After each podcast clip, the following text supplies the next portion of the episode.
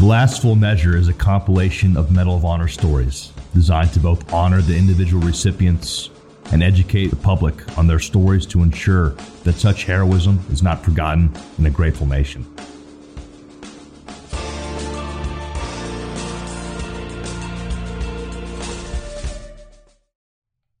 When you see members of the United States Armed Forces in dress uniform, you're likely to notice the ribbons right there.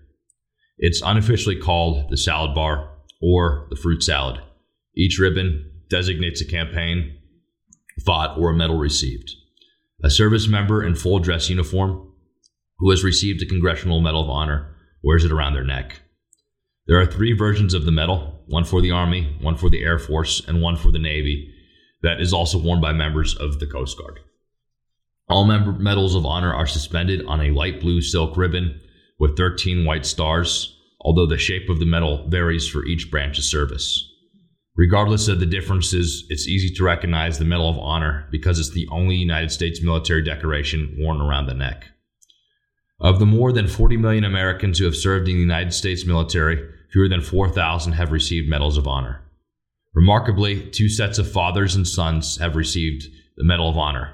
First was First Lieutenant Arthur MacArthur, who fought in the 24th Wisconsin Infantry during the Civil War, and his son, General Douglas MacArthur, who led the Philippines campaign during World War II. The second was Lieutenant Colonel Theodore, commonly known as Teddy Roosevelt, who led the charge on San Juan Hill during the Spanish American War and later became President of the United States. His son, Brigadier General Theodore Roosevelt Jr., was recognized for his service at the invasion of Normandy during World War II.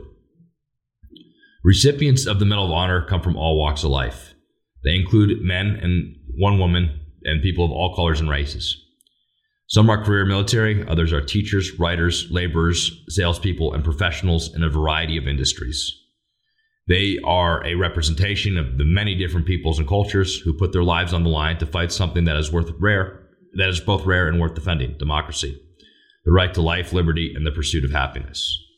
In 2012, former United States Director of National Intelligence, retired United States Navy Admiral Dennis Blair, published an article in Prism which is the security study journal about the defining characteristics of the armed forces in a democracy. He wrote, Their allegiance is to the people of their country, not to an individual party, tribe, or ethnic or religious faction. They follow the orders of a freely and fairly elected government that represents the people. They do not support political parties or factions. Their primary mission is the defense of their country against external threats. Medal of Honor recipients defend our country. They are not perfect, but they're skilled soldiers who are willing to risk and sacrifice their lives to defend our way of life. The reasons for fighting are ultimately as diverse as they are.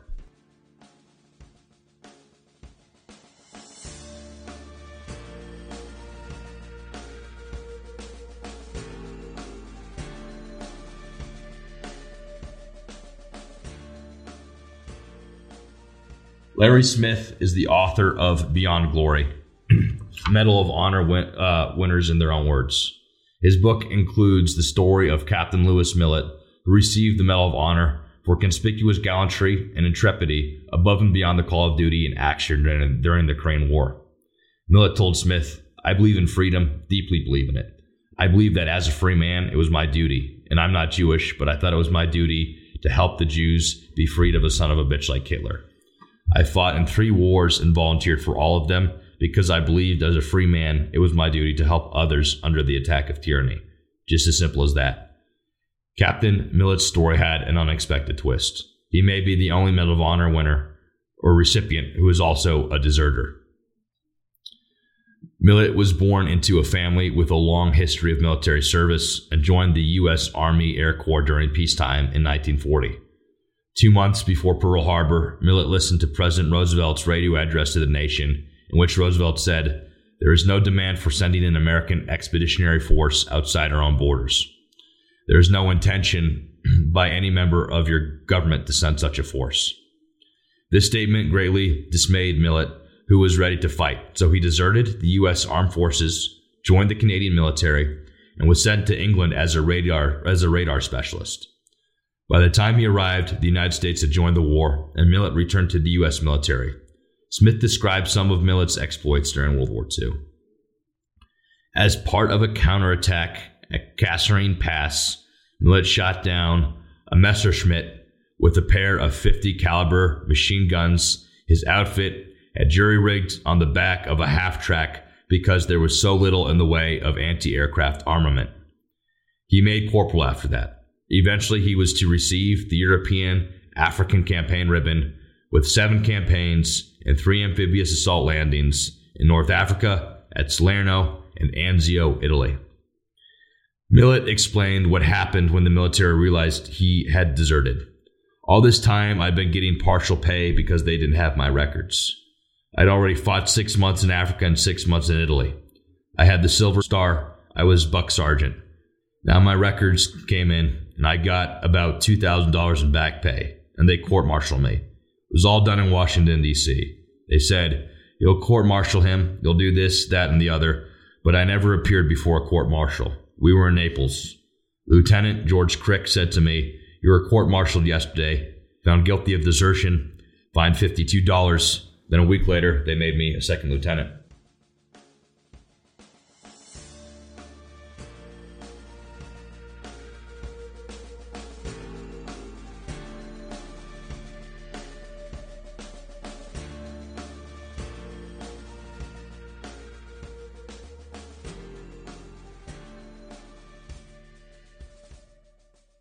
First Lieutenant Daniel Inouye spent his life in services to the United States, defending individual rights, civil liberties, democracy, and free enterprise.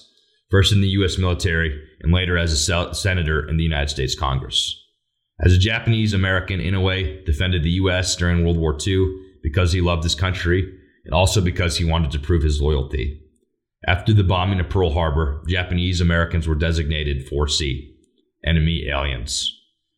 In January of 1943, President Roosevelt issued an executive order that led to the establishment of the 442nd Regimental Combat Team, which was comprised of almost entirely of Japanese American soldiers. Roosevelt stated, The principle on which this country was founded and by which it has always been governed is that Americanism is a matter of the heart and mind. Americanism is not and never was a matter of race or ancestry. In Beyond Glory, Larry Smith described the Inouye's regiment, the 442nd Regiment, with spaces for 4,500 men, ended up engaging 12,000 Japanese Americans because of the turnover from death and injury in combat. The combat soldiers of the 442nd received, along with seven presidential unit citations, 19,000 decorations, including 9,400 Purple Hearts and 53 Distinguished Service Crosses, 19 of which were upgraded to Medal of Honors 55 years later. Based on the size and length of service, the 442nd was the most highly decorated unit in the history of the American Army.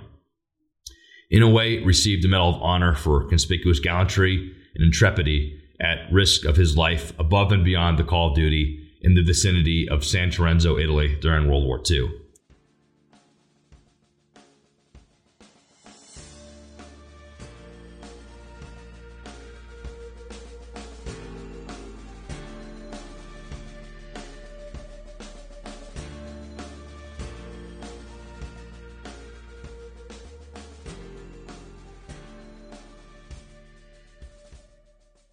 Navy petty officer Michael Thornton always knew he was going to fight for his country. It was a tradition in his family. His father and uncles all served in World War II. It was also the only career Thornton, who was dyslexic and struggled with school, envisioned for himself. In 1967, Thornton joined the Navy and completed BUDS training to become a member of the Navy's elite Sea, Air, Land Special Force Operations Forces, also known as the SEALs. Thornton received a Medal of Honor for conspicuous gallantry and intrepidity at the risk of his life above and beyond the call of duty during his, during his fourth tour of duty in Vietnam. In an interview with the American Veterans Center, he said, Of course, freedom isn't free. Freedom is written in blood. The medal I wear, I don't think I deserve. Never will feel I deserve it. But there's some people who say I do. I wear it for me and all those who gave the utmost. We need to keep to what's made us great. the Bill of Rights, the Constitution of the United States. That's what I've worked for for all these years. And that's the reason we're the greatest country in the world. I've been in 90 countries in my lifetime, and I know how special this country is. Thornton continued to serve through Desert Storm. If you ask Medal of Honor recipients about their heroism, you'll find that they don't think of themselves as heroes.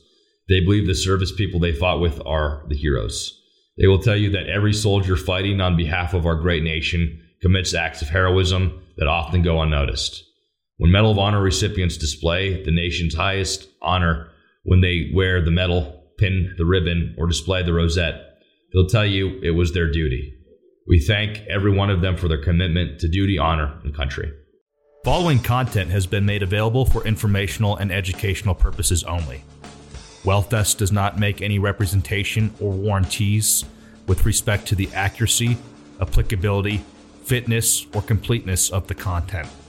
WealthVest does not warrant the performance, effectiveness, or applicability of any of the sites listed or linked to any of the content.